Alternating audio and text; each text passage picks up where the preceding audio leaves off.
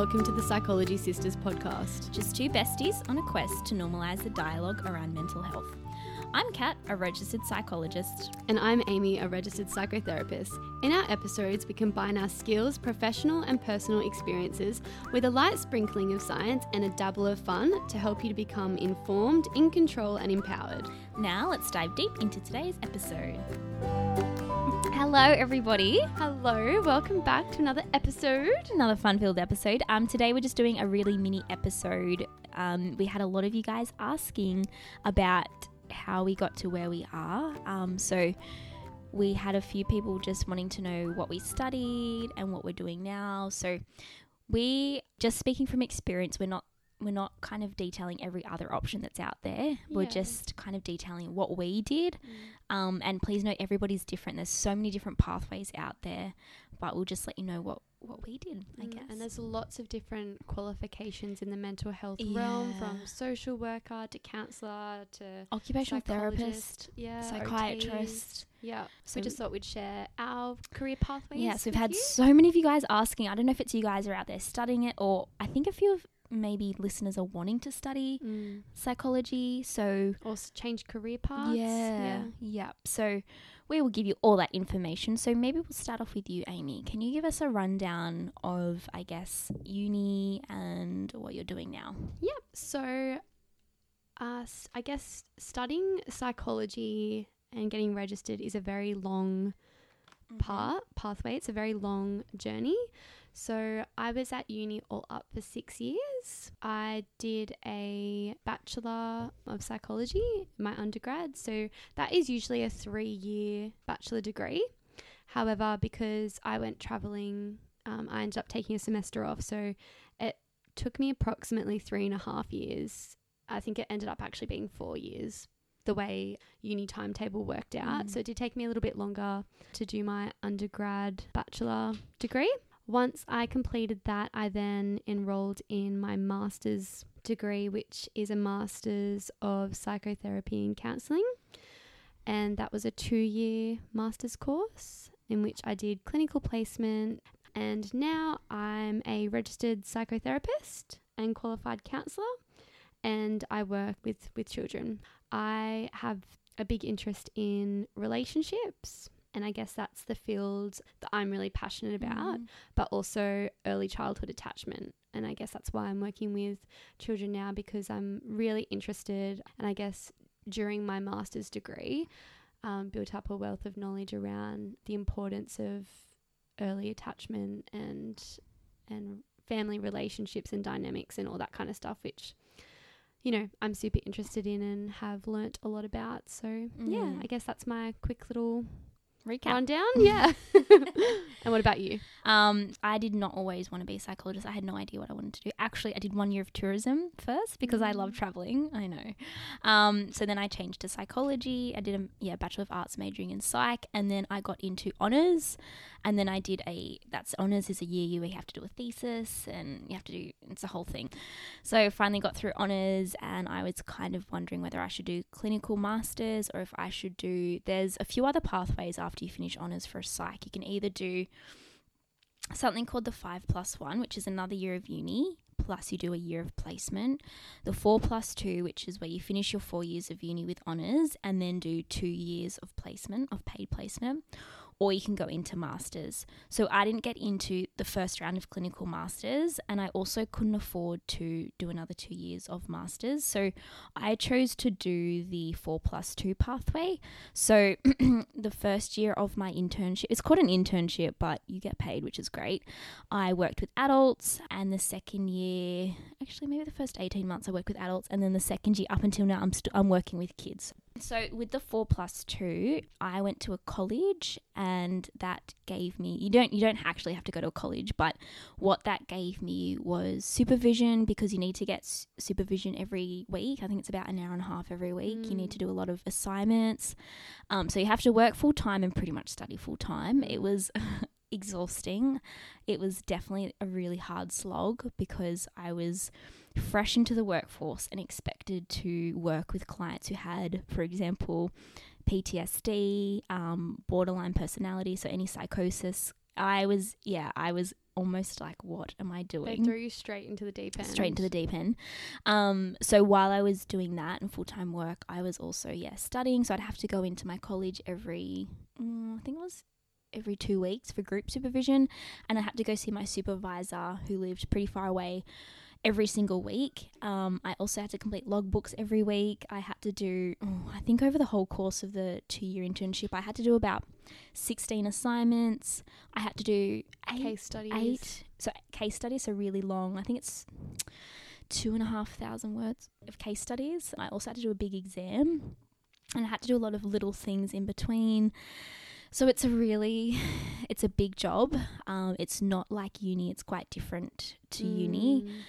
But yeah so i finally finished all that up yeah at the end of last year and then i got registered at the beginning of this year Mm. so yeah, as Aimee was saying, I work with kids at the moment, but I am considering going into maybe working with adults again. But it's Mm. just a really great experience. It is. It is. Yeah, similar to Kat, I did clinical placement in private practice with adults um, for I think about eight months, and similar to Kat, I had to keep a log of all my supervision, group supervision, and that was weekly.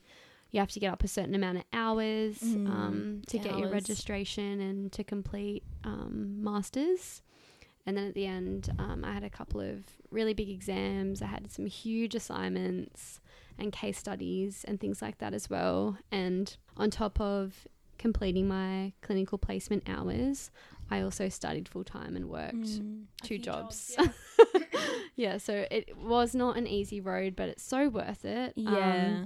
and similar to Kat, I think we both have um, pretty similar plans in Mm. what we want to do in the future. And I definitely do want to work with adults more in the future, Mm. even though I love working with children and it's been great experience. and I think also please know that it's it's a bloody hard slog. Yeah. we get so many questions from people who are just starting out psych, and I always say.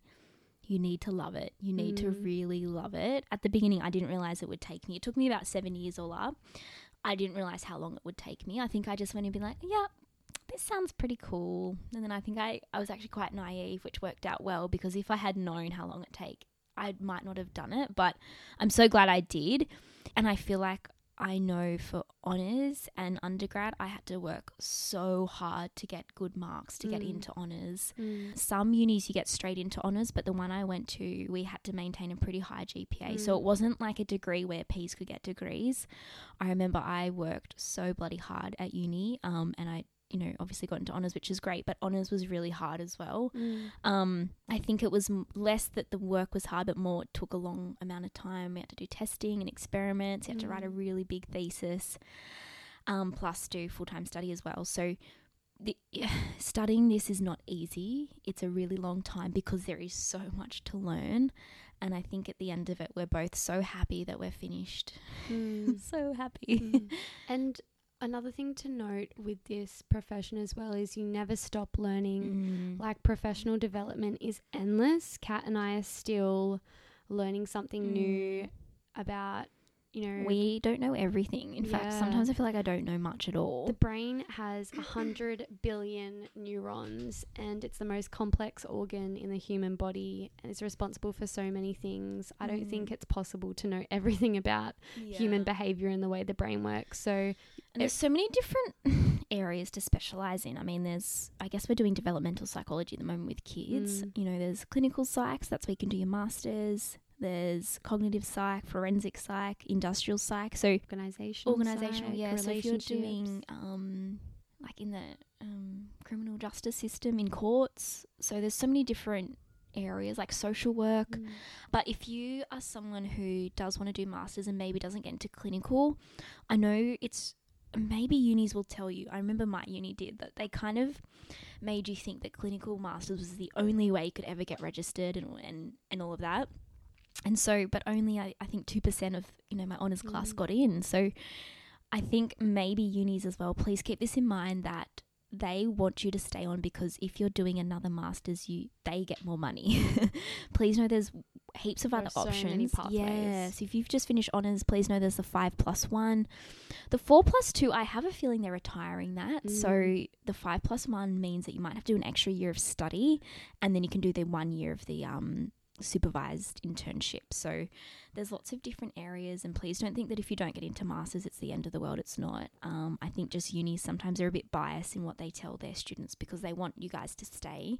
Mm. I know also after you finish the fourth year or honors, or you know maybe your uni might be different, but they also might want you, like if you're into research, like doing a PhD, then you can always go that pathway as well. Mm. For me, I was never interested in a PhD. I got offered one, but I was like, I can't do another three years of study. Like it just, my brain was just absolutely fizzed, and I couldn't Mm. afford it. So that's why I did the um, four plus two because it was paid, and it meant I could kind of hit the ground running and get started on getting registered. So, but that's not limited to what Amy and I have done. There's so many other options out there, and it's it can be confusing, but you know, just as long as you do your research and talk to people at uni and talk to maybe colleges that can help you with other you know qualifications that can really help too. yeah, maybe see your uni careers advisor. Mm. um, and just ask what options you have, what different pathways are available to you, and I guess really have a think about what area of psychology you're interested in Mm. and, and make an informed decision that way. Yeah, and you can apply for different. You know, if you are wanting to go down the masters route, you can go to different universities. I applied for a few in Queensland. You can, you know, if that's something that is feasible to you, there's lots of different options. You don't have to just be at your university. You can go interstate.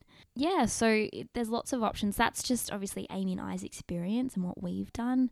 It's not, yeah, as I was saying, it's definitely not easy, but we are very happy that we've come out the other side. Mm. I decided I wanted to be a psychologist when I was in year eight, and I never Mm. changed my mind. I was like, yep, Mm. that's what I'm going to be. That's what I want to do. Yeah. And then once I finished my bachelor degree, I I was always I guess as I got older, I was always so interested in interpersonal relationships and how we connect and relate to other people. So that's why I ended up choosing psychotherapy because it is more focused on interpersonal relationships and it's a very exploratory, long term intervention which allows you to have like that real analysis, mm. exploration approach. And psychotherapy is really good for trauma as Yeah, well. And I feel like with trauma. trauma, you need a lot of more sessions. Tra- Mm. people who experience trauma will take longer to open up to a therapist. So, psych- psychotherapy is really fantastic for that as well. Not just Mm. relationships, but you know, trauma or, Well, or yeah, anything. is person centered, trauma Yeah. informed therapy. So Yeah. we also had a question. Um, I forgot to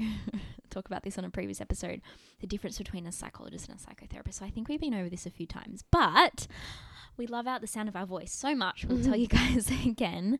So as Aimee was just saying, psychotherapy it's much more targeted at long term intervention. So how many sessions would you recommend generally for someone to see? So- you wouldn't you wouldn't cap it. Okay. It's very individual based. So they call it person centered approach, the person centered approach or person centered therapy. So it takes as long as it takes basically. Okay. Um I might see a client for years Mm, okay. and it really is about going back um, to what happened in infancy or early childhood and uh, resolving um, conflict that hasn't been resolved or um, looking at really painful trauma that might have never been touched before and that takes a lot of time Mm, okay.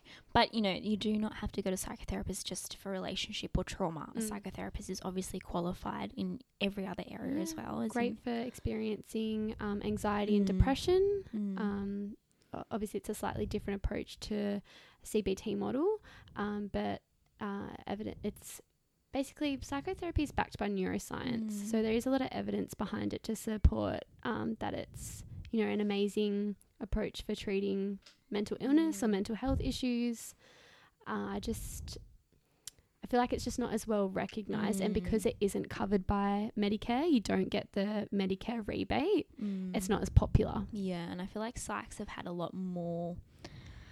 Yeah, I guess the reason that you have to do statistics in uni is because they're really trying to push psych as a science, which it is. It, Mm. it certainly is. But unfortunately, what that means for psychotherapists or counselors is that even though they're just as qualified, if not more qualified, and as I said, not, one is not better than the other, Mm. it means that the Medicare doesn't Medicare in Australia doesn't recognize it as a Mm. Well, the medical field doesn't recognize as a science because it doesn't have the statistics and the Mm. and the assessments and the Diagnostics. diagnostics. Mm. Yeah, so that's why psych, um, seeing a psychologist is covered under Medicare. Um, I guess it's a little bit more regulated. Um, I guess I'm not sure with counselors that aren't psychotherapists. I'm not sure what the duration of their study is. So, as you can see, Aimee's took five years. Mine was six. So there's not much Mine was difference in six. so yeah, there is no. I mean, I think the psychologists wear a lot more short term, which is what doctors and I Mm. guess why we get The a lot more model, referrals. The medical model certainly um, encourages more short term interventions with results. Um, and psychologists can obviously do the IQ testing, they can do a lot more cognitive testing. But as I said, it's really what you are after, and not one is not definitely not better than the other. Um, so it just depends on, you know, maybe having a talk to a few different counselors or psychotherapists or psychologists, any mental health worker, and just seeing what what approach that suits you. Um, so yeah. Also, I do want to mention, um, Aimee and I both did Lifeline. Lifeline was fantastic at. We did that, I guess, as experience to put on our resume. We did that I think it was about a year. yeah. So we definitely that was a really fantastic training. I'd recommend that because sometimes when you're fresh out of uni and you're looking for a job, that can be a really good thing to have on your resume. So we did the telephone crisis support role. Also, I worked before I'd finished uni. I worked with kids who had disabilities. That also seemed to look really good on my resume too. Obviously, I did it because I love it, but just getting the work experience Mm. up can be really hard, um, especially if you're not registered yet or you still kind of at uni, but you're still wanting to get that experience. I also worked, uh, I also volunteered in in an elderly. It was almost like a day centre. So it was elderly people who had suffered from Alzheimer's. So I volunteered there. So just getting, I think volunteer is the best way to go if you're stuck on trying to get some experience. Just go Mm. to Lifeline. You have to apply for. It's actually quite a hard thing to get yeah, it into the hard volunteer to get into. the volunteer with Mm. Lifeline. But that they do a fantastic job at training you. I think it does cost some money, but it's honestly Lifeline training has been so good, I guess, for just really knowing your suicide stuff Mm. um, and really knowing how to go about that process. But yeah, any volunteer work that you can find that is a little bit related to mental health is it looks really really good on your resume as well. So yeah, that's just what we did. Mm. Alrighty, guys. Well, I hope that was helpful. Feel free to give us a DM or anything like that if you're still unsure about stuff, um, and we can answer you guys there.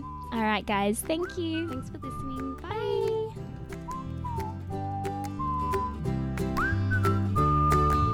Thank you so much for listening. If you love this episode or you know someone who might, we would love you to share this with them.